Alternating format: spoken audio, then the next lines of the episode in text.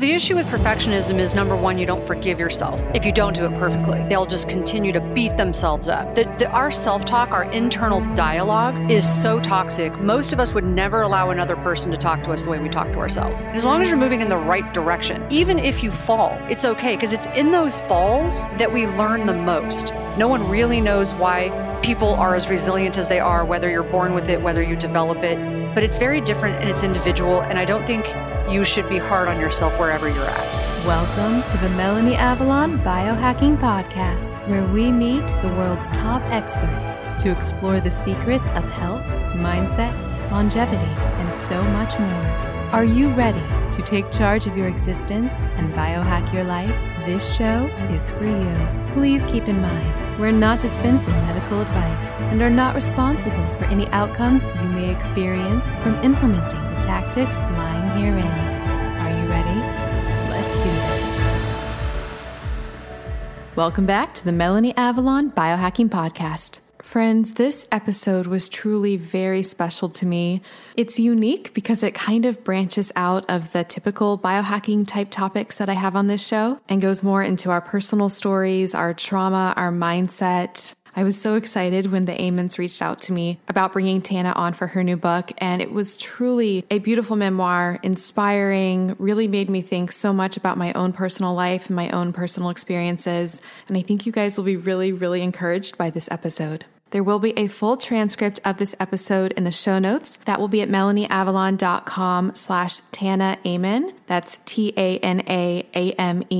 I'm also super excited because we are going to do a signed book giveaway on my Instagram. So just check out my Instagram for that. And then there will be another giveaway as per usual in my Facebook group, IF Biohackers, Intermittent Fasting plus Real Foods plus Life. Just comment something you learned or something that resonated with you on the pinned post to enter to win something I love, which by the way ends up usually being really amazing Beautycounter products. Speaking of, I am so thrilled to announce that I formed an entire new Facebook group just for clean beauty and safe skincare. It's called Clean Beauty and Safe Skincare with Melanie Avalon. Please join me there. I wasn't sure how it was going to go. I kind of started it on a whim, but oh my goodness, it's becoming such an amazing community. You guys are sharing your skincare experiences, your product experiences, what works for you, what's making your your skin truly glow. All right, without further ado, please enjoy this wonderful conversation with Tana Amen. Hi, friends. Welcome back to the show. I am so incredibly honored about the conversation that I am about to have. A little backstory. So, a few months ago, I had on a fabulous guest. I had Dr. Daniel Amen on the show, and he is a 12 times New York Times bestseller, a celebrity psychiatrist, and he specializes in brain scans, SPECT scans for brain health. And I actually got a brain SPECT scan, which I talked about on that episode. And we dive deep into the physical aspects of mental health and what's going on there. But his wife, Tana Amen is also a New York Times bestseller, and she is releasing a new book called The Relentless Courage of a Sacred Child. And her team reached out to me about Tana coming on the show for this book. And I was so incredibly honored and so excited because this is actually the first time bringing on a guest with this type of content because normally it's nonfiction, diet, health, and I'm sure we'll dive into that as well. But Tana's book is a memoir and it was absolutely so powerful. It dives deep into childhood trauma, identity, all of the the things that we experience as human beings and how that really affects really our perspective of ourselves and what we do in our lives. So, Tana, thank you so much for being here. Oh, I'm so excited. Thank you so much, Melanie. So, for listeners who are not familiar with you, which I'm sure many of them are, but like I said, Tana is a New York Times bestselling author. She is vice president of the Amen Clinics. She's a neurosurgical ICU trauma nurse, and she's a world renowned health and fitness expert. Her New York Times bestselling book is The Omni Diet, which I would love to dive in a little bit at the end if we have time. But to start things off, so the first question that I normally ask is tell me a little bit about your story and what brought you here, but that really is the the topic of today's show. So instead I will ask Tana because your background is, you know, this is the first time I'm assume that you're releasing a memoir.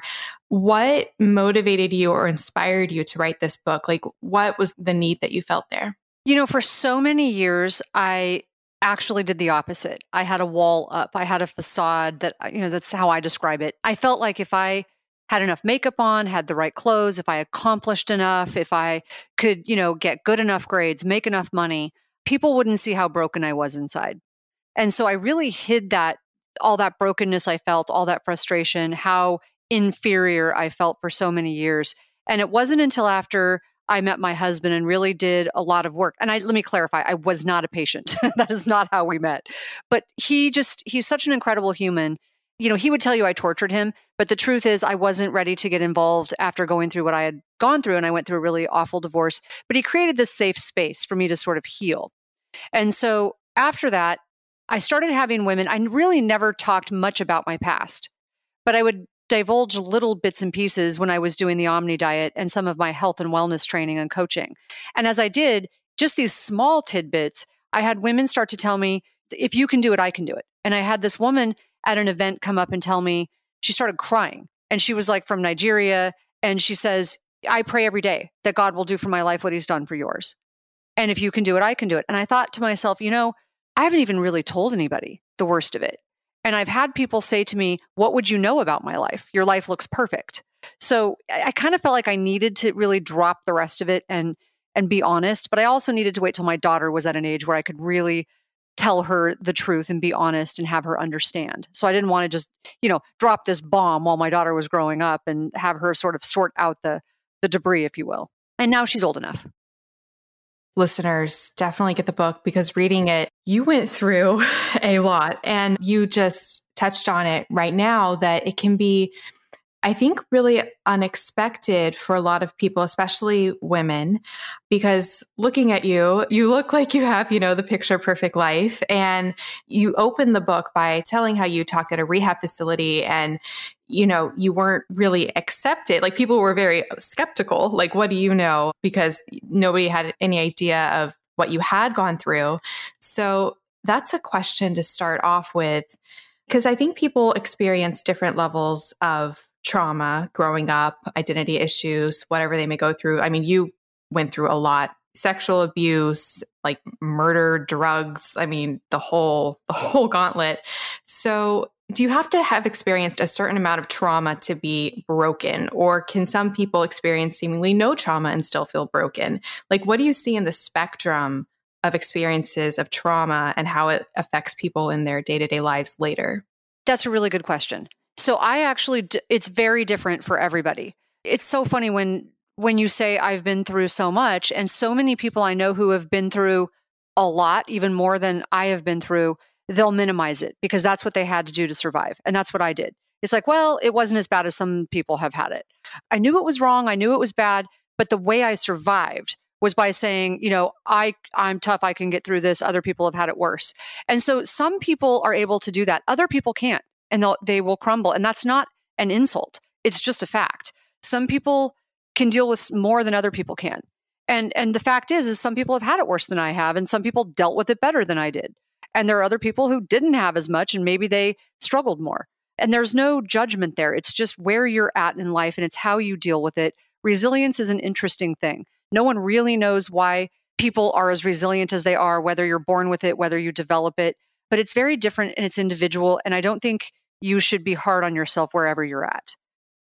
I absolutely love that. That's actually something I personally have struggled with so much is I have my own personal demons or things that I have experienced as quote trauma in my head, but I compare myself to others and I think, well, you know, it's not this bad. Like it's not as bad as what other people might be experiencing. So I don't know, I really struggle with how to experience it like should i should i see these things as trauma like what do you think about the victim versus the resilience warrior mentality what do you think is the healthiest approach to that so I think it could be a fine line, and you touched on something really important. So when you start to compare yourself to others, because I did that in my 20s when I went through a wicked depression after I was diagnosed with cancer.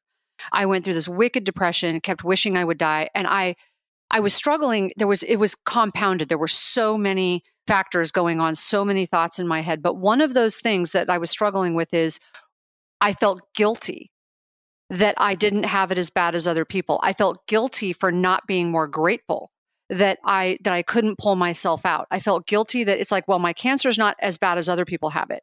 I wasn't sexually assaulted and abused as as much as some girls have been. I wasn't, you know, I wasn't sold into, you know, sex trafficking. I wasn't chained to a radiator when I was I mean, I would come up with the stupidest things. And I would tell myself that I should be more grateful and because I did that. So there's a there's a fine line between resilience that yes, that's, you know, there's a certain amount of resilience that comes from saying it could have been worse. But if you take it too far, you you start to lay on guilt. And so when you when that guilt starts to impact you, you paralyze yourself. You're not able to move forward. And that's not a good thing. And that's what happened to me. This is resonating with me so much. What do you think is the purpose of guilt? Like I'm I assume that it serves a purpose. Is it a protecting feeling or why do you think we experience guilt about that? You know when it serves the purpose of keeping you you know keeping you on track keeping you from doing things that you know are going to get you into trouble. So so we often will reframe it into if i if i do this then what? Is my behavior getting me what i want? So if you know that you know if, you, if you've got a certain amount of guilt that keeps you focused on your values that's a good thing.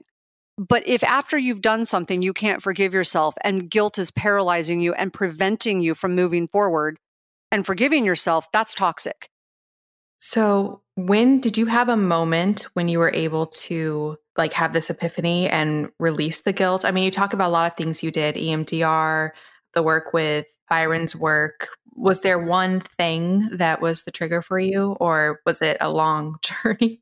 You know, I'd say that it was a process. If you're reading my book, the first half of the book, it's pretty clear that it was a struggle. I mean, it's just mostly struggle there's a lot of childhood trauma. There's trauma in my adolescence. Then in my 20s, I'm diagnosed with cancer, go on the wrong medication, which almost ruins my life. And then I have a lot of bad decisions that occur because of that, because I'm on the wrong medication and I'm wildly impulsive. I make a lot of bad decisions, which creates some self induced trauma, if you will. so, I mean, let's just be honest. And so, because of that, I didn't my spiritual walk was really tainted. I didn't have I didn't have anything to grab onto. I didn't have a lot of hope in my life. But the second half of the book is where the journey starts for healing. And so there's there's my spiritual walk. There's the biology. I, I get physically healthy. There's the psychology where I start to get mentally healthy. There's the social where I start to get new friends and I start to develop a whole, you know, I get into college and start to to change the people I'm hanging out with. And there's the spiritual walk and all of those things begin to change. And so there's a lot of change that happens fast. But the journey to healing I wouldn't say happened overnight. It was a process and it's not a straight line. So I think people start to feel, again, guilty or they feel bad if they try something and it doesn't work instantly. We are this like quick fix society. But the truth is, as long as you're moving up, right, as long as you're moving in the right direction, even if you fall, it's okay because it's in those downtimes, it's in those falls that we learn the most. So as long as it's a jagged line upward, it's okay and I practice martial arts. I am actually have a second degree black belt in Kempo. And one of the things that helped me so much was this metaphor because women, especially if you've grown up like I did in trauma and you're trying to control, you you struggle so much for control. And so when you get to that point of trying to like find control in your life, you become this perfectionist which can become so toxic. And I remember walking into my dojo one day and I just wanted to learn how to hit stuff really hard because of some of the stuff I had been through with sexual trauma. I'm like I just wanted something empowering where I could hit stuff really hard and protect myself. And my master said, You know, I really want you to avoid fights. You really don't want to go blow for blow with a 250 pound guy. That's not really the goal. And he said, But so we're going to learn how to fall safely and get up quickly and get away. And I was like, I don't want to learn how to fall. I want to learn how not to fall. And he was like, No, you have to learn how to fall because it's it's part of the journey. It's part of martial arts. It's part of protecting yourself is being able to fall safely and get up quickly. You only fail if you stay down. And it was just, it was one of those light switch moments where I'm like, why didn't someone teach me that when I was a kid? You know, metaphorically speaking, what if we all learned that falling is not failing? I love that. That's actually something I really struggle with the the perfectionist tendencies and I remember one time when I was talking with one of my therapists, and, or I don't, I think it was some of the work that she was giving me. And there was like a list of all these different traits that you could have, which were mindsets that were not, you know, supportive or ideal. And it was things like being a victim or worrying. But one of them was perfectionism. And I was like, why is perfectionism a bad thing? I was like, isn't that a good thing? Like, I feel like I kind of take pride in it or it keeps me productive or it gets things done. So, what is the issue with perfectionism? So, the issue with perfectionism is number one, you don't forgive yourself if you don't do it perfectly. So, so many women won't even try because if it doesn't go perfectly or if they don't think they can do it perfectly, they'll pick up their toys and go home and not try. It becomes an excuse not to try. And then if they do try and it doesn't work out perfectly, they'll just continue to beat themselves up. The, the, our self talk, our internal dialogue is so toxic. Most of us would never allow another person to talk to us the way we talk to ourselves because it's abusive. And that's what perfectionism does. It's like if we can't do it perfectly, we just beat ourselves up. And I think it's particularly a pretty big issue, especially with people in my audience who are in the whole biohacking sphere, because we can have a perfectionist tendency or drive to try to perfect all of the things, especially with health that we're experiencing diet, fitness. There can be this huge drive to be perfect. And I read the Omni diet as well. And that was one thing you talked about was like your 90 10 rule and also putting yourself on a scale of one to 10, your perfectionist tendencies and where you should be for that. So, yeah, do you see that a lot with people when it comes to like diet, fitness, nutrition? Oh, for sure. So I hate the word diet. The first three letters in the word diet are die. So yeah, I don't like that word. So I remember, and I didn't like the title that my publisher picked. I wanted to call it the Omni Revolution, but diet sells. And so I lost that fight because they bought the book, right? So I really loved the content in that book, but the word diet wasn't my choice. And so, because I wanted people, and this is one thing I always said when I was teaching my classes I will not help you lose weight. I will help you get healthy because weight loss is the stunning side effect of vibrant health. So I would never focus on someone's weight. I just refuse to because it's it's way too toxic. I'm not going to help you get into a bikini for some special event. But I will help you get healthy because if you get healthy and you reduce your inflammation and you are eating whole foods and you're you know you're doing the things that are right for your body, the rest of it's going to happen. Hi, friends. Do you want to come hang out with me and Dave Asprey and so many other guests I've had on the show? You simply must come to the 10th annual Biohacking Conference. May 30th through June 1st in Dallas, Texas. And of course, I have a massive discount code for you guys. I went last year to the one in Orlando, and it was one of the most fun times of my entire life. I met and got to hang out with so many guests that I've had on the show.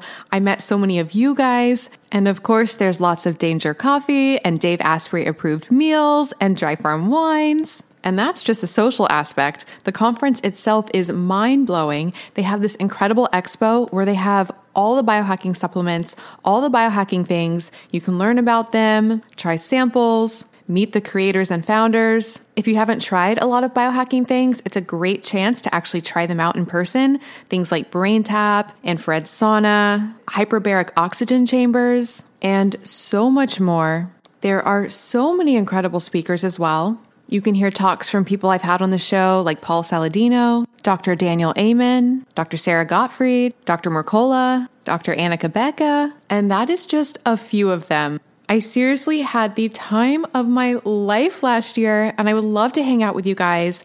And you can get 35% off tickets. Just go to melanieavalon.com slash biohacking conference and use the coupon code BCMelanie to get 35% off your tickets. That's melanieavalon.com slash biohacking conference with the code BCMelanie to get 35% off your tickets. This code can be used for general admission or for VIP access. Seating is limited. They do sell out. They sold out last year. So get your ticket now.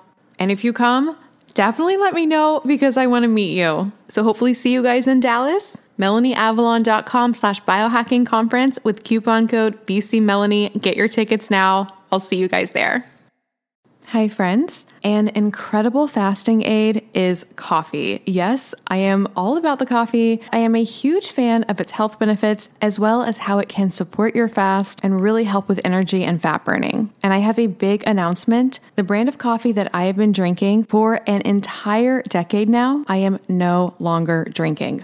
There's some drama, there's some science, and I'm about to tell you how to get a discount on my new favorite coffee. So, I've been drinking the coffee formerly known as Dave Asprey's Bulletproof Coffee for literally a decade. I do not drink it now, so this is not a Bulletproof Coffee commercial, but I started drinking it because I so trusted Dave and his obsession in creating mold free coffee because moldy coffee beans is a huge problem, and a lot of people can get health issues, brain fog, and crash after coffee because of the mold contamination. Dave has been talking about this for so long, so I really trusted him and I would drink bulletproof coffee, which I absolutely loved and loved that it was mold free. Then there was some drama. Dave sort of got kicked out of Bulletproof. He might be going back. There's a lot of stuff going on with that. Follow him on Instagram if you want to learn more about that. He even talked about it at the recent biohacking conference. But in any case, drama aside, he can no longer speak to Bulletproof Coffee as to whether or not it is mold free. And he ended up making a coffee even better than Bulletproof Coffee, and it is called Danger Coffee. And friends, I love it. It's the first coffee that is not only mold free, but actually can help you remineralize. Yep, that's right. Danger Coffee contains a patent pending formula that actually remineralizes your body with more than 50 trace minerals, nutrients, and electrolytes. On top of that, it is super clean. I know people like to see organic labels. Friends, I have learned so much about the certification industry. And honestly, the best of the best is finding people that you trust who do extensive testing and third party certification. That's what I do with my Avalon X supplements. And that's what Dave does with Danger Coffee.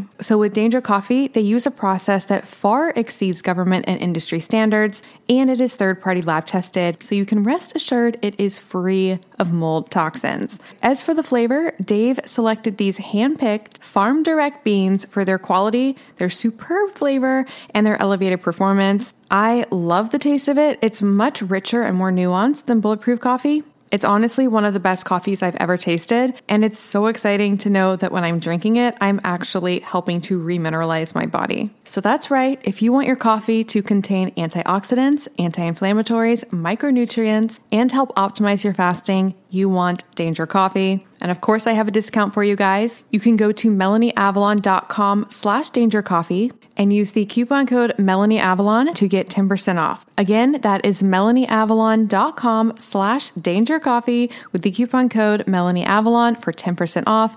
This is my favorite coffee. Like I said, it takes some really good coffee and convincing biohacking health reasons to break me from my 10 year decade bulletproof coffee habit. But sometimes you just gotta upgrade. And by the way, this would make epic presents for people. This can just become your go to present. Not only will people love it, but you'll be helping their health as well. Everybody wins. MelanieAvalon.com slash danger coffee with the coupon code danger coffee. I want to go back to your original book, but while we're talking about the diet, first of all, the omni revolution. There's always this debate in like the carnivore and the keto people and then there's the, you know, the raw vegan and it's always this dietary war and my initial thought is I think if we just look at the human body, we are omnivores. I mean, that's pretty much what I see. And so I loved in your book that you talked about the debate or the, the war between plant versus protein and really bringing some absolution there. So, just really quickly, could you tell listeners that the tenet of the Omni diet and the, the plant versus protein debate?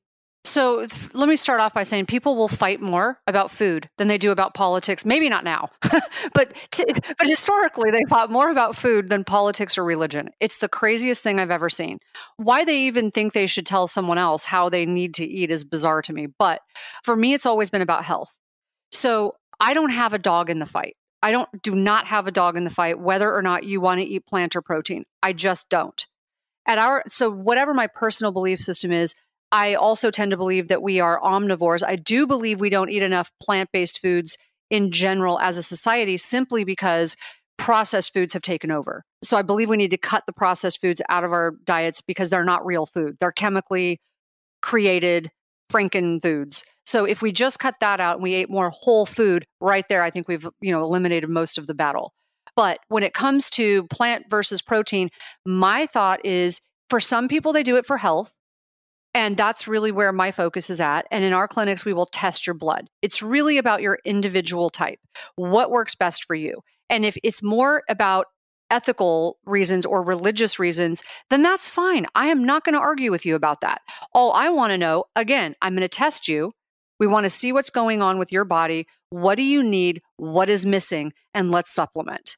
Let's make sure you're getting what you need. If you've got inflammation, let's make sure we're addressing it. If you're not getting the right nutrients, let's make sure we're addressing it. Let's cut out the one thing I think both sides agree on is processed foods. So that's really mm-hmm. my belief on that. What do you test in the blood specifically? So we want to know, I mean, all of your basics. We want to know a basic chemistry. We want to know vitamin D, your fatty acid levels. And then for some people, because we're a psychiatric clinic, obviously we're going to go deeper. We want to know, we do a, a, much bigger assessment. We want to know what's going on with your thyroid. If you're, if you're depressed or you're anxious, what's happening with your thyroid, your hormones. Like there's all sorts of stuff we need to know. But as far as nutrients, we want to know what those basic nutrient levels are. What's vitamin B, vitamin D? What are all those things doing? And one of the big ones, the two big ones actually, are vitamin D and your fatty acid levels. So those are the two that are typically not right in almost every person that walks through our door. And you absolutely will have problems with your mood if those are off. You're more likely to become diabetic, have heart disease, have cancer, like all sorts of problems. If we can get those two things right, you're much better off. But also your gut. We want your gut healthy. If you've been taking antibiotics or certain medications or having way too much stress in your life or taking NSAIDs like Advil, you're likely to have problems with your gut. Or if you've been eating just a really lousy diet and you've got food allergies, you're likely to have problems with your gut. And if your gut's not right, your brain is not going to be right. Period. End of story. Yeah, I was actually researching last night at length all the studies they've been doing on vitamin D and COVID. The relative risk and everything is just insane. Like those who have COVID are much more likely to be vitamin D deficient. If you're vitamin D deficient, you're much more likely to be not asymptomatic. Yeah, it, it's huge. So I've been surrounded, just to touch on that, I've been surrounded by people who have suddenly popped up with COVID. And it's just been freaking me out because i am right in the middle of this book launch for my new book. And I'm like, and plus they're people I care about. And you're always worried, like, how are they going to? Some people have very light symptoms, some people have really severe symptoms. And so I've been tested a number of times. And shockingly, even though I've been exposed to it several times, I don't have it. But one of the things that I think it makes the difference is I've really worked on my immune system. I've really worked on keeping those those numbers up. I take extra vitamin D, I take liposomal vitamin C, and I make sure I'm taking zinc. So those things have been shown that people are low in those things are more susceptible to COVID. That was actually a question I had for you because in the beginning of the book, you talk about how you often got sick a lot as a child. I was really sick. You had thyroid cancer, not just I'm saying just now here I am comparing trauma levels, but you know, not hypothyroidism or something like that. You had actual thyroid cancer, really intense things. Do you think there was, and do you think there is for a lot of people, an emotional component to health issues like that? So I refused to acknowledge it or believe it or even look at that when I, you know, when I was younger. I just I didn't want to hear. I think that was a protective mechanism, and it was so funny when I met my husband, and you know we are getting to know each other, and he'd ask me questions about my childhood. When you grow up in that environment, like you said, my first three memories were, you know, almost drowning when I was two, being left alone when I was two and a half, and nobody, there were no adults around, and when I was four, everyone screaming in my house, my mother and my grandmother on the floor because my uncle had been murdered and a drug deal gone wrong. So those are my first few memories, and when you have that happen everything in your life becomes, you know, your first few years are supposed to be about safety and security so you can explore the world. But that doesn't didn't happen because I was always looking for the tiger around the corner. When your early memories are almost all about survival, you begin to hide. At least I did. I I would hide because it was safer or try to be invisible. So forget exploring the world. I was just trying to like make sure I, you know, stayed out of trouble and stayed out of the way.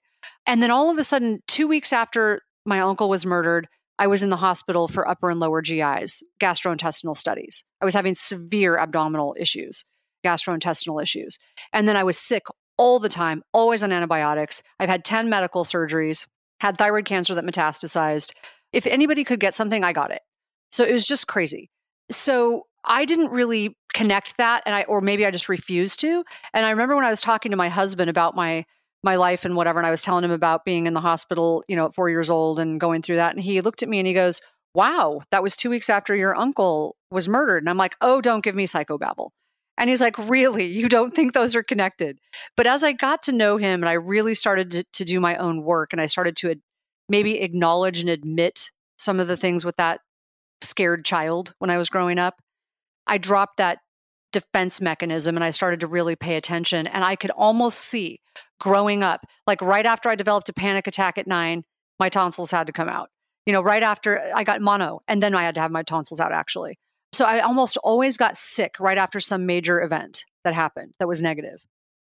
I think there is a huge connection there. And I actually recently interviewed Wim Hof, and he talks a lot in his book about, you know, generational stress stored in cells. And I've interviewed David Sinclair about stress, and I, I just really feel like there is something there. And it's funny because something like IBS, people will often write off in a way as being psychosomatic. And that's the reason. And like, it's not real or in a way because of that. But I, I think now I'm like, it actually is. Maybe it is psychosomatic partly, but that doesn't make it any less a factor or any less real or any less of a connection. Yeah, and I don't know that I love the word psychosomatic only because, yes, that is a real term. But when we say psychosomatic, we tend to, society tends to write off people's issues as being quote unquote in their head. Well, guess what? It is in your head, but that not in a bad way. so it's like, it doesn't make it bad. So it's like, it is in your head, but it doesn't make it bad. So we need to be more conscious of the fact that our subconscious and our brains are so powerful and they're trying to tell you something also to that point because you also talk about in the book how you would have these issues and in that spirit doctors would say oh well you know maybe go on antidepressants or and you you had your whole experience with prozac which was quite the story. Uh, listeners you will have to read the book for the craziness with all of that. But what are your thoughts on medications like that? Do they have a place? What do you think is a healthy approach well, I'm a nurse. I'm a neurosurgical ICU nurse. So, of course, medications save lives every day. So, I am not anti medication whatsoever. I'm, a- I'm against the indiscriminate use of it without actually knowing what effect those medications are going to have and without actually trying to give people skills. Pills over skills is not what I consider to be good medicine. That's not what my husband considers to be good medicine. But do medications have a place? Absolutely. But like you just said, I was put on the wrong medication without anyone really knowing anything about how that would affect me. And I became, I went from being so anxious that I developed an eating disorder because I needed control over my life to being dangerously impulsive and making a seer over an eight month period, almost ruining my life with bad decisions. And I mean, to the point that I, on a dare, went to Costa Rica with nothing, got left there with no passport. I mean, I, it was just insane, the stuff I was doing. So you know, and I write about that in my book, but it's just, you know, I know that there are a lot of people who are listening who feel shame over those things. I, uh, for so many years, felt shame over like, wow, what was that? Like, what was going on? And I kind of knew it was the medication, but you can't really explain it to anybody because no one's going to understand. And I remember when I met my husband and he did a brain scan on me and it showed that my frontal lobes were sleepy. And he said to me, he said, So you went through this period of like really bad depression and you saw a psychiatrist. He's like, I hope he didn't put you on Prozac. And I'm like, well, actually, he did. He's like, well, I figured that because during that time, that was sort of the drug of choice. He's like, but that's not the drug I would have put you on because you have. And I said, why? I was, now I'm like perked up. I'm like, why is that? And he said, because you have sleepy frontal lobes. And that that is an SSRI, which means it basically increases the availability of serotonin. And what serotonin does is it drops blood flow to your frontal lobes, which can make you more impulsive. And so I'm like, oh my gosh, ding, ding, ding, ding. Like it just just explained my whole life. And so I was, it just suddenly validated how I felt. He's like, there are, there are medications, there are, there are actually antidepressants that would have been great for you to pull you out of that really severe depression because I wanted to die. So he's like, there are medications that would have been great, but that's not the one I would think that would work. And I was just like, wow for listeners, if they are, you know, working with psychiatrists and potentially trying different medications, I mean, is there a way that if they can know if the psychiatrist they're working with has a thorough understanding of all of this? Like, what type of questions would they ask? So it's been our battle and just, you know, our pain point, you know, since my husband started what he's doing is getting people to look at the brain because how do we know if you don't look? It's like people look at the heart, they look at if you have a broken bone, if you go to the gynecologist, they're going to look before they just do something. But when you go to a psychiatrist, they don't. They just put you on a drug. And if it doesn't work, they try a different one. And if it doesn't work, then you have a personality disorder, which is why psychiatry has such a bad rap. So when I first met my husband and found out he was a psychiatrist, I almost canceled my first date with him because of all of the experiences in my family and because of being a nurse and having to work with them in the hospital. I just didn't have respect for them. I mean, it's sad to say, but it's just true. And so when I found out what he did, I was fascinated. I'm like, wait, that's so interesting. Like, I don't know other psychiatrists that do this. Like, why doesn't every psychiatrist do this? I sort of didn't understand. I, I still don't really understand the battle. I've been to the meetings with him. A lot of it is about money. I mean, I just, it's bizarre to me. So I hate when these arguments come up, come up about money and billing, but we would say that you need to look at the brain. I mean, that's been our fight all along. You need to look at what you're treating. Because in a scan, you can actually see if someone's brain is working too hard. You can see if it's too busy. You can see if it's slow, if it's like has low blood flow, if it's got sleepy frontal lobes or sleepy parts of other parts of their brain, if they've had a head injury. And based on that, it gives you a target to go after. Now, we do a thorough assessment in addition to that. So we want to know exactly what's happened in your life and what's going on and why those things are that way. But that gives us a target to go after. And so we would say that you want to know what's going on in your brain. Obviously, there are people who are never going to be able to get a brain scan. So we've created like tools that are on our website to help people understand based on on their lives and, and a series of questions what might be going on in their brain. And probably my husband's best book for describing that is Change Your Brain, Change Your Life. He goes into detail about like, you know, if, if this is going on with you, you most likely might have this. Of course, the scan is, you know, going to be more accurate, but that at least helps people who can't come in for a scan. Yeah, for listeners, I will put a link in the show notes to the interview I did with Daniel. It's at melanieavalon.com slash brain scan.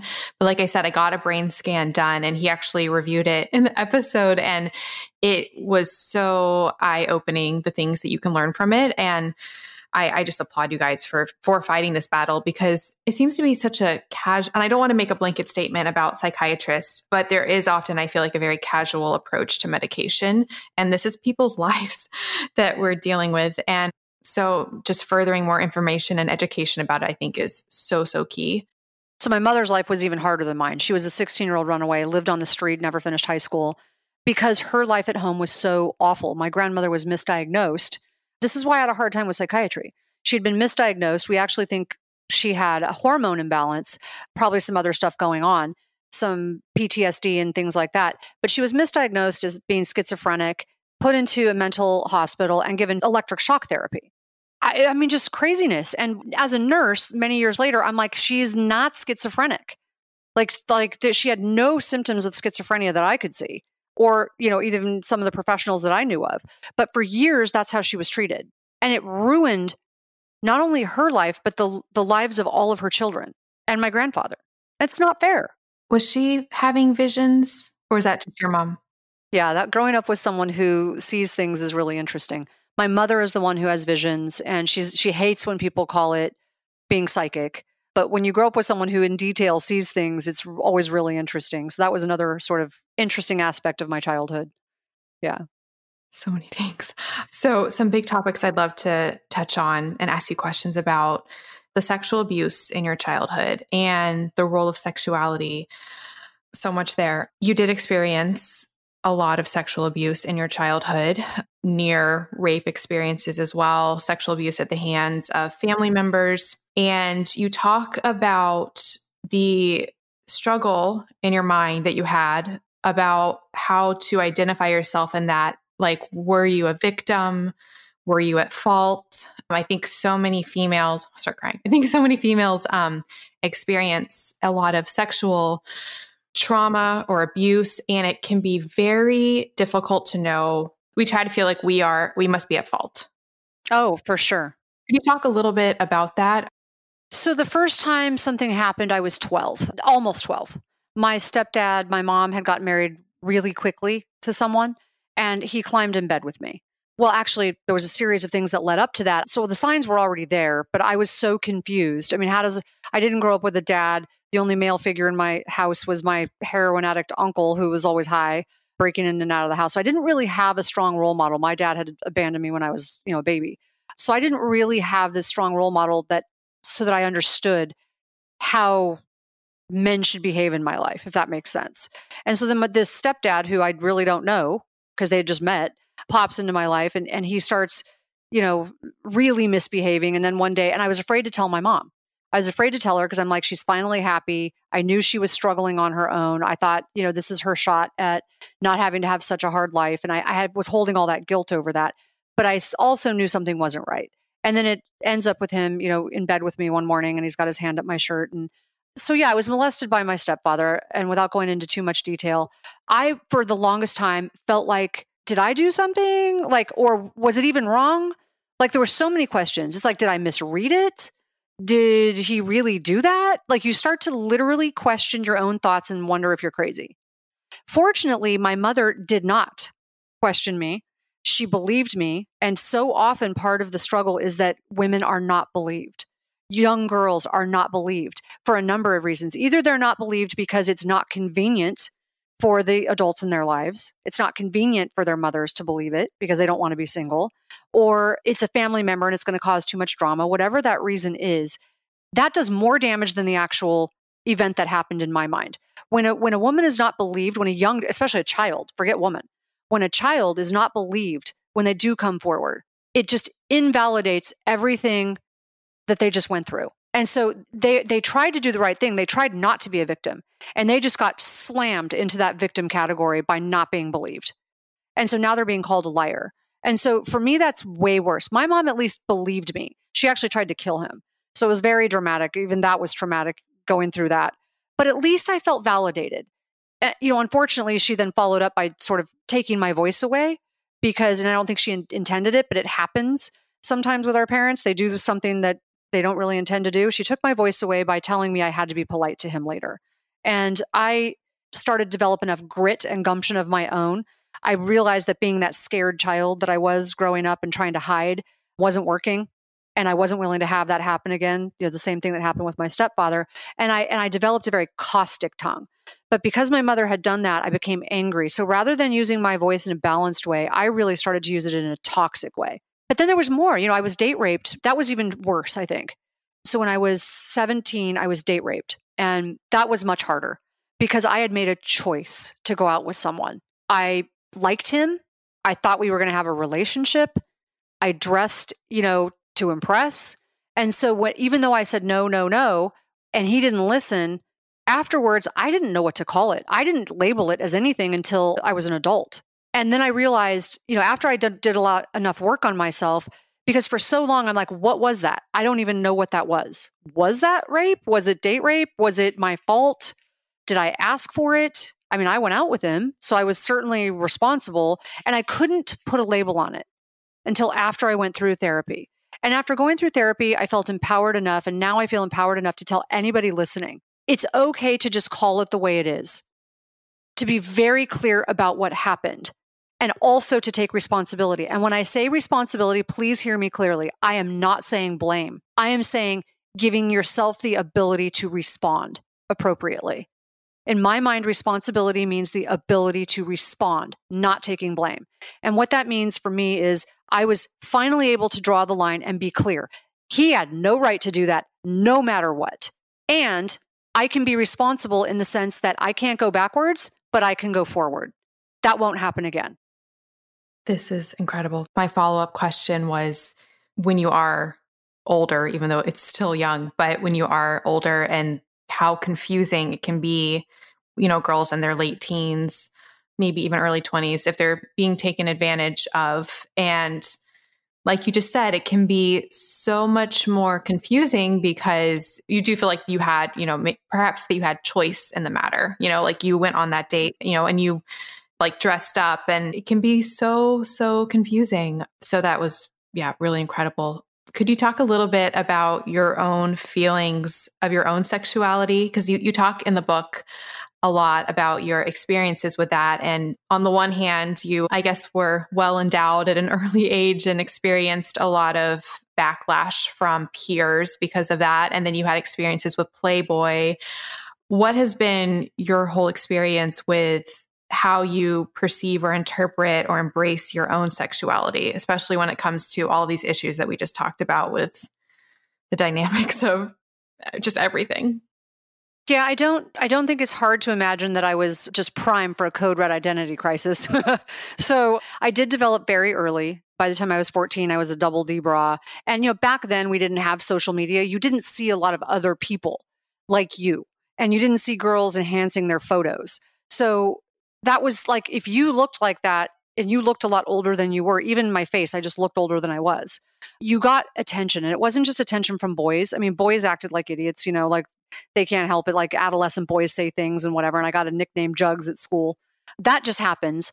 I think that's more expected. But when you start getting attention like that from men at an early age, that's really confusing. So, and my dad, my, my second stepdad at home, started calling me sexy bitch when I was 14. And so he actually meant it as a compliment. That's what's really twisted about the whole thing. He never put a hand on me. He thought it was funny. He thought he was like complimenting me, but I hated it. And so I thought it was so inappropriate and I hated it. My mom didn't do anything about it. And so she was always busy working and she just she thought she would ask me, "Did he did he try to touch you?" When I would tell her that I didn't like it, just like, "Well, did he do anything to touch you?" And I'm like, "No." And she's like, "Okay, well, you know, he's protecting you." And in some ways he did protect me. So it became very confusing. And I started to hate the attention that I got because I was just so young. And I would go out at times with no makeup and a big sweatshirt. And if I did that, all of a sudden I would get no attention, or even worse, people would ask me if I was okay. So I began to think that I started thinking that this is what's expected of me. And why I cared what was expected of me is, you know, it's just because I was so young.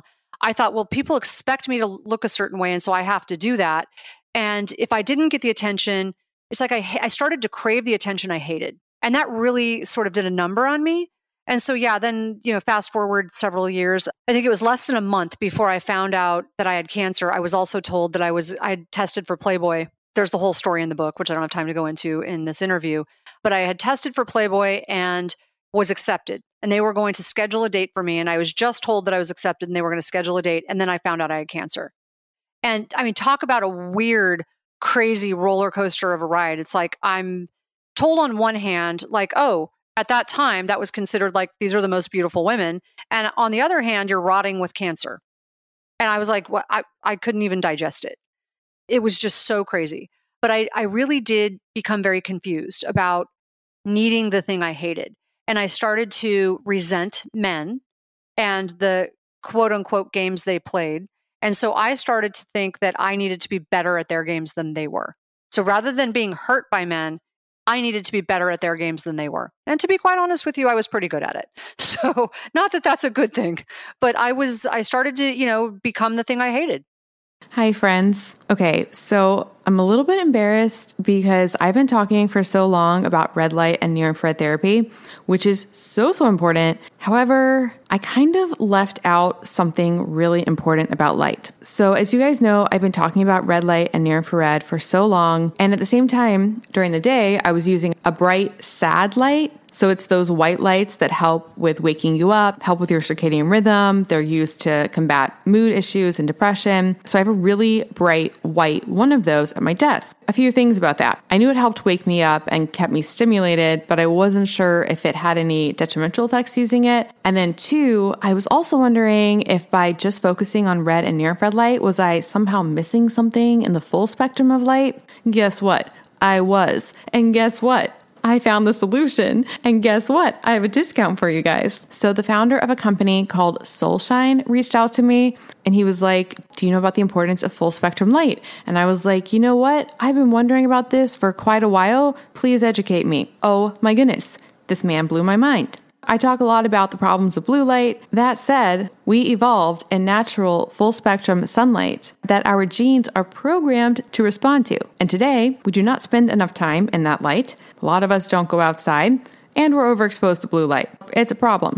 And then to make things even more problematic, the common sad lights that I was talking about that are bright white, they actually do not contain the full spectrum light. They filter out certain wavelengths and they're high in blue light. So just like I thought, it was not doing my health many services. There is only one company I have found, or I guess that found me, that makes a full spectrum white light device. So the Sol light systems include the fullest spectrum of visible and invisible near infrared light with traces of UV light. Yep, that's right, because you need all of that as well. Don't worry, it's not an exuberant amount that's going to cause a problem. It's just a tiny little dose that your body actually needs. You can use these lights to fix your circadian rhythm and properly stimulate your brain's suprachiasmatic nucleus or SCN in a way that it was supposed to be stimulated. It's kind of like the natural spectral diet. Because, yes, you may be suffering from malillumination. Did you know that your entire bloodstream actually filters through your eyes in a relatively short amount of time? That's the only way your blood is exposed to the outside world. So, when we expose our eyes to this light, it actually can have beneficial effects on our blood. That is crazy. It helps with skin, with mood. This is the light that I wasn't thinking about that we need. I love Solshine's light therapy devices. I do use it in combination with my red and near infrared light devices as well, so that I can fully bathe my body in the best light that is so helpful for my sleep, for my stress, for my metabolism, for my immunity, for my health, so many things. They have so many different device options. They have one that I love that kind of looks like a Joovv, and I sit it on my desk, and it has options for the full spectrum light, which is that bright white light, as well as a near infrared option. So, what I do is I do a session of the full spectrum light in the morning, and then I run the near infrared to help counteract the negative blue light around me. They also have stands with bulbs that you can get. I've been using some of those on my plants. I am just so grateful that Ken at Solshine found me because I was missing out on such a key aspect of light and I had no idea.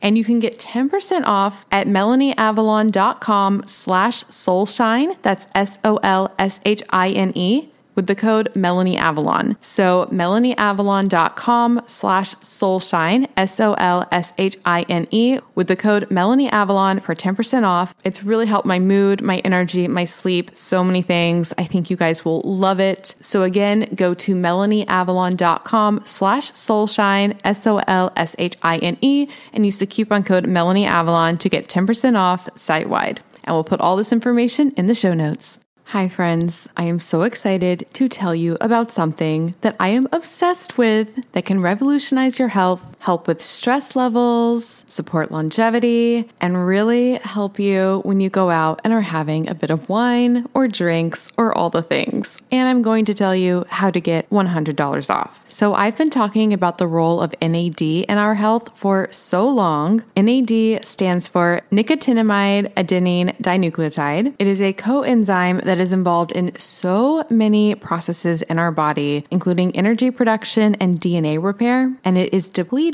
by things like stress, aging, lack of sleep, alcohol, and of course, too much partying. In fact, a lot of researchers believe that declining NAD levels is one of the key factors in aging. That's why I have been really interested in boosting and supporting NAD levels, and I have tried all the things. You can take precursors to NAD called NR and NMN I still take NMN. However, I am much more allured by directly giving your body NAD. And historically, the most common way to do that that is accessible to people was through NAD IVs and NAD shots. I actually never did an NAD IV for a few reasons. One, they are extraordinarily expensive. Two, I've been doing the shots, which I liked because they were easy to do. That said, they always made me feel a little bit unwell right afterwards. And I've heard that the IV makes a lot of people feel unwell. So if the shots were making me feel unwell and that was going into the muscle first as like a barrier, I can't even imagine what putting it straight into my bloodstream would have done. Plus, with the IVs, you have to sit there for potentially hours. So basically, IVs were a no go for me. So, like I said, I was doing the shots,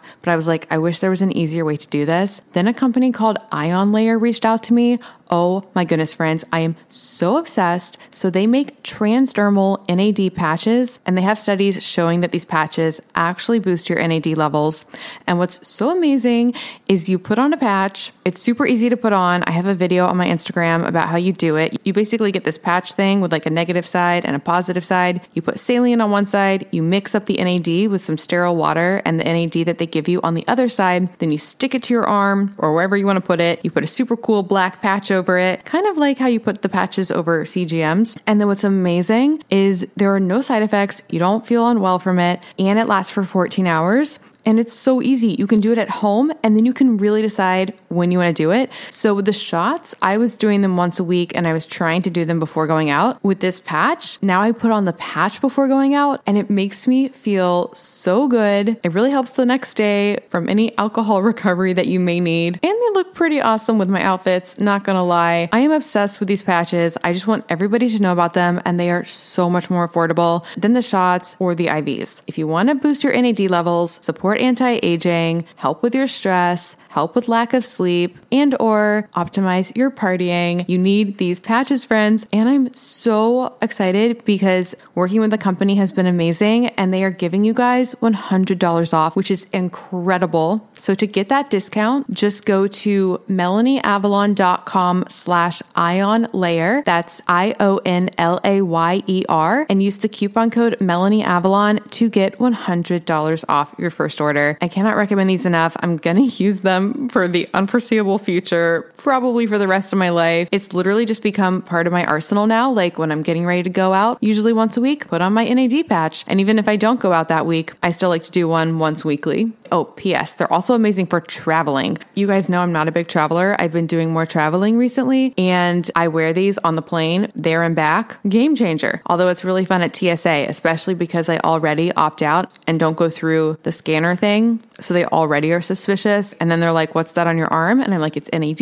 And then they're like, what's that? And then I'm like, it's a coenzyme in your body that's involved in a lot of metabolic processes and energy production and DNA repair. And then they just look at me really weird, but it's fine. It's totally fine. So again, that's melanieavalon.com slash ion layer to get $100 off your ion layer kit. It comes with six patches, totally the way to go for boosting NAD levels. And I cannot recommend it enough. melanieavalon.com slash ion layer with the coupon code melanieavalon for $100 off. Friends, you guys know I love wine. Do you love wine? I've done a lot of research on wine, and I truly believe there are a myriad of health benefits the longest lived populations drink wine. The polyphenols have a ton of potential health benefits, activating anti aging sirtuins, potentially supporting our immunity, maybe even encouraging weight loss. Yep, it's actually not alcohol that makes people gain weight, it's what they eat when they drink. But if you want all of the benefits of wine, the type of wine you're drinking is key. Conventional wine in the US is often full of toxins. We're talking things like pesticides, mold, and additives, dyes, colorizers, artificial flavors. Have you even seen some wine that says vegan? That's because conventional wine isn't even necessarily vegan because of the additives.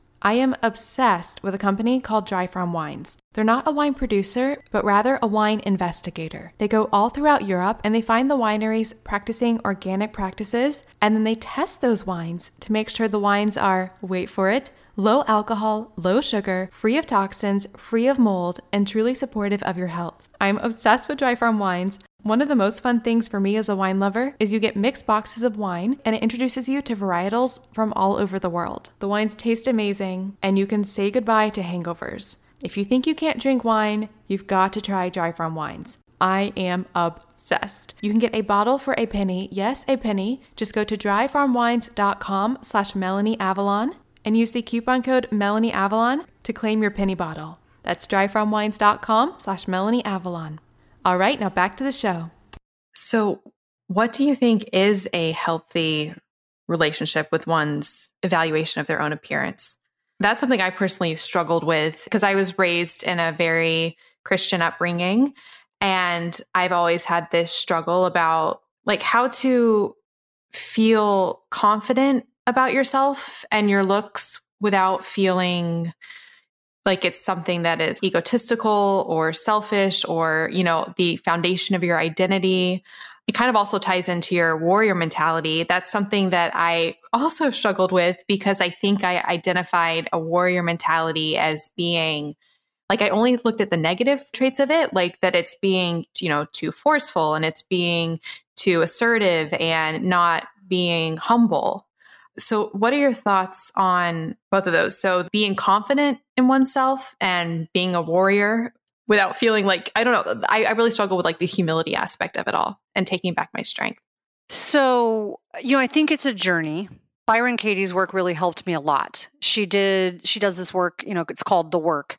It's really about questioning your thoughts and turning your thoughts around. And, and I went to this one event of hers and she asked the women in the audience, what they hated about their bodies. And oh boy, did that just unleash just this whole crazy tirade of women just going off on their bodies. And but the craziest part of all of it was that everyone had the same thoughts, literally almost identical thoughts, whether they were overweight, older, young, in shape, out of shape, it didn't matter. They almost all had the same thoughts. The exact same things about their bodies that they hated. The thin women hated their bodies more than the overweight women. And that was really eye opening for me because I realized it's really not about our bodies, it's about our thoughts. So for me, a big part of it was unwinding the trauma and unwinding why I started to feel the way I started feeling about myself. Doing EMDR was really critical for me because, you know, we develop those those ideals, we develop coping strategies when we're young as a survival mechanism, as a way to get through. And they work when you're two years old, when you're four years old, when you're 10 years old, whatever it is, or 15 years old. You develop these strategies as a way to survive. That strategy worked for me at the time because I didn't, it was the best I could do right? It was the best thing in my toolbox at the time. And it helped me survive. The problem is those strategies don't work when you're 40. They might have helped me survive, but they don't lend themselves to healthy relationships or, like you asked earlier, healthy sexuality. So by doing EMDR, I was able to not only go back and figure out why, how those came about, like unwind the trauma, reprocess the trauma, and see it through an adult's eyes, but then also replace those strategies with healthier ones with what I wanted to have now. I was really excited to read that you've done EMDR because I've done that as well. And it's been a really profound and powerful experience.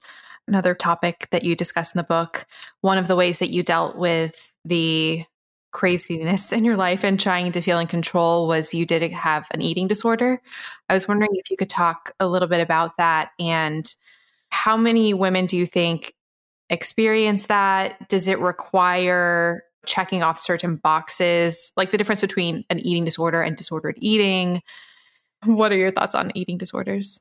So I think the preferred expression is disordered eating, but you know, I, they're sort of interchangeable for a lot of people. So I, I think clinically speaking, the current preference or the politically correct way to say it is disordered eating.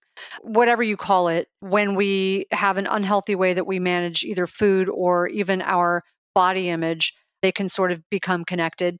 So, just like at Amen Clinics, we say that depression isn't one thing or anxiety isn't one thing. I'm going to go out on a limb here with the research I've done and say that eating disorders aren't one thing. Because I know I've talked to a lot of people with eating disorders and they don't all experience them the same way. So for me, when I experienced an eating disorder, I just one day I found it was shortly after the date rape. I had a series of like events that happened in my adolescence. They stacked really fast and everything felt out of control. And I remember having the thought that maybe I'm just not as smart as other girls. Drama doesn't follow them the way it follows me. And everything felt so out of control. And one day I just found myself over a toilet bowl purging and i i was like what am i doing? Like this is so gross. I can't stand myself right now. But i felt relief. And so that became my way to try to control things. But when my mother took me to an eating disorders clinic at ucla i really really really hated it. I mean like i really hated it and i didn't want to be labeled like that. I thought they were going to help me with my anxiety. Instead i felt like i was being labeled. I just despised it some girl went into she coded while I was there and then she died. I remember hearing everybody running around screaming and I'm like, "Okay, I'm never coming back here." So I refused to go back and I promised my mom I wouldn't purge again, which I sort of kept that promise. I didn't throw up, but what I did instead was I turned to extreme exercise, like two and a half hours a day minimum. So I didn't use exercise in a healthy way, but I figured that was better than than throwing up. I wasn't going to die from it. I was beating my body up, but I wasn't going to die from it. Nobody was going to criticize me for it. If anything, it lended itself for towards my need for validation with my body. Right. So I looked better. So it's very complicated and confusing because there are a lot of ways to purge. You might be a binge eater. You might restrict eating. I mean, there's so many ways that people ha- show disordered eating. And sometimes, you know, you don't even, it's not, doesn't come out through eating, but you're body dysmorphia might show up in other ways. You know, you don't see yourself the way other people see you. So that's a really complicated thing to answer as far as how do people how do they experience eating disorders? It's really complicated. How many women have it? They say it's estimated that about 1 in 3, but they don't really know because most don't so many don't come forward, especially older women. They won't come forward. How do you feel about, especially being in the field, some of the medications that are prescribed for different eating disorders, like for binging? I'm not sure I have too much of an opinion on it because I don't really work too much with binge eaters. I know we would rather see what's going on in your brain. I mean, that's just our way of approaching things is what's happening in your brain, what's happening in your life. So we treat everybody by four circles biological, what's going on with your body and your brain, psychological, what's going on with your mindset, how are you thinking, are you controlling your mind? Because your thoughts lie, they lie a lot. You got to talk back to them. Your social circle, what's going on with your social circle? Because people are contagious, and your spiritual circle, what gives your life meaning and purpose. And those are like four tires on a car. If one of those tires goes flat, the car might drive for a little while, but it's eventually going to crash. But if more than one of those tires goes flat, that, that car's not going to drive, right? It, it could even flip at some point, which is what happened to me. If all of those circles are low, if you're not taking the time to keep those circles full, your biology, your psychology, your social circle, your spiritual circle, that's when people begin to suffer. So for us, if somebody came in with an eating disorder, we actually have an eating disorder specialist who I love. And we've got a couple of them, but there's one in our Costa Mesa clinic who's amazing. They're really going to look at what's going on in every aspect of your life. They're not going to just prescribe something. Now, will they prescribe something? Possibly.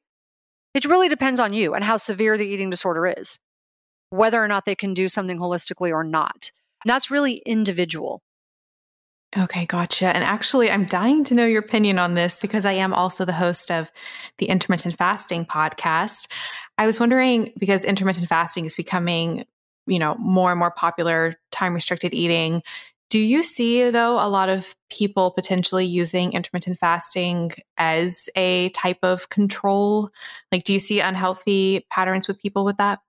You know, I think anything to an extreme can become can become that. I think if people are actually a lot of it has to do with your mindset. Why are you doing it? Like if you're exercising for an hour a day because you know it's healthy for you, that's very different than doing two and a half hours a day because you need to get you need to sweat it out, which is what I used to do. So the same is true of intermittent fasting. If you are if you're fasting for days and you're a cop and you need to like be very, you know, you need to be very sharp on the job, that's not going to work too well for you. Or you're an athlete that's not going to, you're going to crash. So being aware of what you're doing and why are you doing it. But if you're intermittent fasting because you're doing 12 hours or 16 hours and maybe once in a while you do 24 hours, like, you know, once a week you do 24 hours when you're not doing something really important, that's fine because the studies show that it's actually really healthy for your brain. It's healthy for your body, it's healthy for your brain, it's really good for you. The question is, what are you eating the rest of the time? so are you restricting calories? Are you eating healthy food? Are you, you know, are you trying to take care of your body or are you trying to punish your body? And then you touched on this. I love the the four spheres of the whole mind body approach to everything. And one thing you do talk about throughout the book is your spiritual journey. I was wondering if you could talk a little bit about that and your, you know, your initial skepticism, but ultimately, you know, your role in the church and how does that function in your life today? It's a huge part of my life. So I know that people listening right now, Melanie, are are probably coming from all different walks. And so it's funny. I initially decided I was not going to put any of my personal spiritual beliefs in the book, but how do you write a memoir and not put that in there, right? If it's an important part of your journey, it's really hard to do. So it's not intended to preach at anybody. It's really just intended to show my journey, which was very rocky. My dad had abandoned me when I was a baby, and he started doing drugs with my uncle who was a heroin addict and he left. And then he showed up one day. So I didn't have a relationship with him, but he showed up one day with a new wife, a pretty new wife, and he was a Baptist minister. So that was really confusing. This is the guy trying to teach me about a savior in white robes and this this dude named Jesus and I'm like that makes no sense cuz you're not even a part of my life. Why are you talking to me about this? Why can't you just show up and be present? Like be here for me. And so I didn't really I wasn't receptive to it, especially because my dad's behavior still wasn't all that great. I mean, he was better during that time, but he still wasn't really part of my life, you know, except for maybe a week or two a year and didn't pay child support. And then he embezzled money from the church. And then he started doing drugs with my younger half sister. So there was, it was really complicated, my relationship with him. But because he was the one trying to tell me or sell me on Christianity, I became very resentful.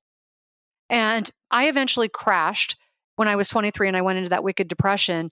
And I realized I had no spiritual walk. Like I didn't even believe there was a God. If there was, I was praying he would just let me die. But eventually I got to this point where I was so low.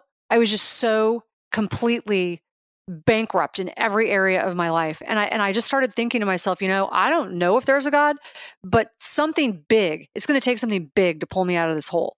It is not going to be a person. There is not one person on the planet that can pull me out of the hole I'm in. And so I, I just I sort of inherently knew I needed to work on myself. And they say when the student is ready, the teacher appears, and that's kind of what happened. I had I had a, several mentors that sort of appeared in my life when I was ready to turn things around. When I went off the Prozac, I had a woman who appeared that really helped me with my spiritual journey, and my uncle, who used to be a heroin addict, now had turned his life around. He's the one that really taught me about the word responsibility, and that was just an awesome full circle moment for me. But when my friend started talking to me about God, at first it was a little too much God talk for me. But she was so different than my dad. Rather than that hellfire and brimstone, you're going to hell if you don't do this, it was really always about love, acceptance. You know, this this a very different God than I had heard about growing up. And she was always so full of joy like annoyingly so. I don't know if you've ever known people like that, but you're like, why are they always so happy? It just really bugs me. And so I just kind of knew I wanted that, but I really didn't know what it was. And I'm like, I don't know if I can do this God talk thing. But the big breakthrough for me was when I finally realized my dad's not God, he's a flawed human. And that epiphany for me was like, why am I expecting my dad to be God? All people are going to disappoint you at some point. And so I just sort of realized if I'm going to have any kind of spiritual walk, it needs to be my own spiritual walk. It needs to be independent of my dad. And that's when I started my own journey. Yeah, that is so powerful. Everything that you experienced with your dad and, you know, the story of how he he didn't come to your wedding and you struggled for so long with, you know, actually forgiving him was really really powerful. Listeners, you've got to get this book. It's really really eye-opening. So for listeners who who get the book and read it, what is the message that you're trying to share regarding, you know, what is normal? Can people from any background, whatever they might be experiencing, what might they learn from, you know, reading your journey? So I think when I wrote this, you know, the intention was to just give people hope. Because there's people who've been through a lot worse than I have. There are people who have been through something very similar as to what I've been through. And and the bottom line is I just wanted to give people hope that there is hope. And you know, it's easy to call people bad. I ended up having this great moment with my dad before he died. The story is in the book about how I came back together with him. He died in my arms after me not having a relationship with him. And I was praying for him as he died. And it was great. We were able to let everything go. And I realized God was calling me to help certain people in my life that I didn't want to. I argued with God. So the title of the book is, you know, The Relentless Courage of a Scared Child, but the subtitle is, and then how it, it created a reluctant healer. And so the reluctant part was because I constantly felt like I was being called back to help these family members who I felt justified in disconnecting from. And and don't misunderstand me. Having boundaries is important. Even when I reconnected with my dad and my half sister who was an addict, who had addiction issues, I still had boundaries. I had established healthy boundaries in my life by then. But I felt like I was being called back to help them. And I realized that in the end, the help was for them, but the healing was for me. I almost robbed myself of that opportunity to heal if I hadn't helped them. By giving them help, I got to heal those wounded parts of me from when I was a child. And so that's one of the themes in the book is like knowing when to help, knowing when to draw your boundaries, it's easy to call people bad, it's harder to ask why. And really, that we can all, we are not more beautiful in spite of our broken pieces. We are more beautiful because of them. Each one of those breaks has a story to tell. I love that. It's so beautiful. And it's really wonderful because you do have the whole journey and the healing aspect for members of your family within the book. But then for readers of the book, you know, it extends beyond that to people who read because I'm sure when we read it, because you went through a lot. And as a reader, for at least for me personally, and I talked about this interview, pieces of it so intensely resonated with me, even though I hadn't experienced, you know, most at all of what you have experienced. Reading it, you can find the pieces that do resonate with you. And then that that overall message is so inspiring and really, really eye-opening. So I, I really, really I thank you so much for this book. I so appreciate it. So, this is actually perfect. The last question that I actually ask every single guest on this show, and it's just because I've realized more and more each day how important mindset is surrounding everything. So, what is something that you're grateful for? I'm so grateful for my family. that's the thing I wake up every day. It doesn't really matter what else is going on if my family is is here with me. I love that. Is there anything else you'd like to say before we come to a close? No, I'm just so grateful that you read the book. You know, if anybody wants to pre order it, it's at relentlesscourage.com. And we've got all kinds of gifts. But other than that, I'm just really grateful that you enjoyed it all of the work of you, of Daniel, everything you're doing is so incredible. I'm I'm forever in gratitude. So any new books or any developments in the horizon, I love to bring either of you back on the show and, and share it with listeners. And for listeners, if you go to the show notes, I will put links to everything that we discussed. So definitely get the book. It's really, really, really a wonderful piece of work. So thank you so much, Tana. I really, really appreciate it. Thanks. Thank you so much for listening to the Melanie Avalon Biohacking Podcast. For more information, you can check out my book, What When Wine Lose Weight and Feel Great with Paleo Style Meals, Intermittent Fasting, and Wine, as well as my blog, MelanieAvalon.com. Feel free to contact me at podcast at MelanieAvalon.com. And always remember, you got it.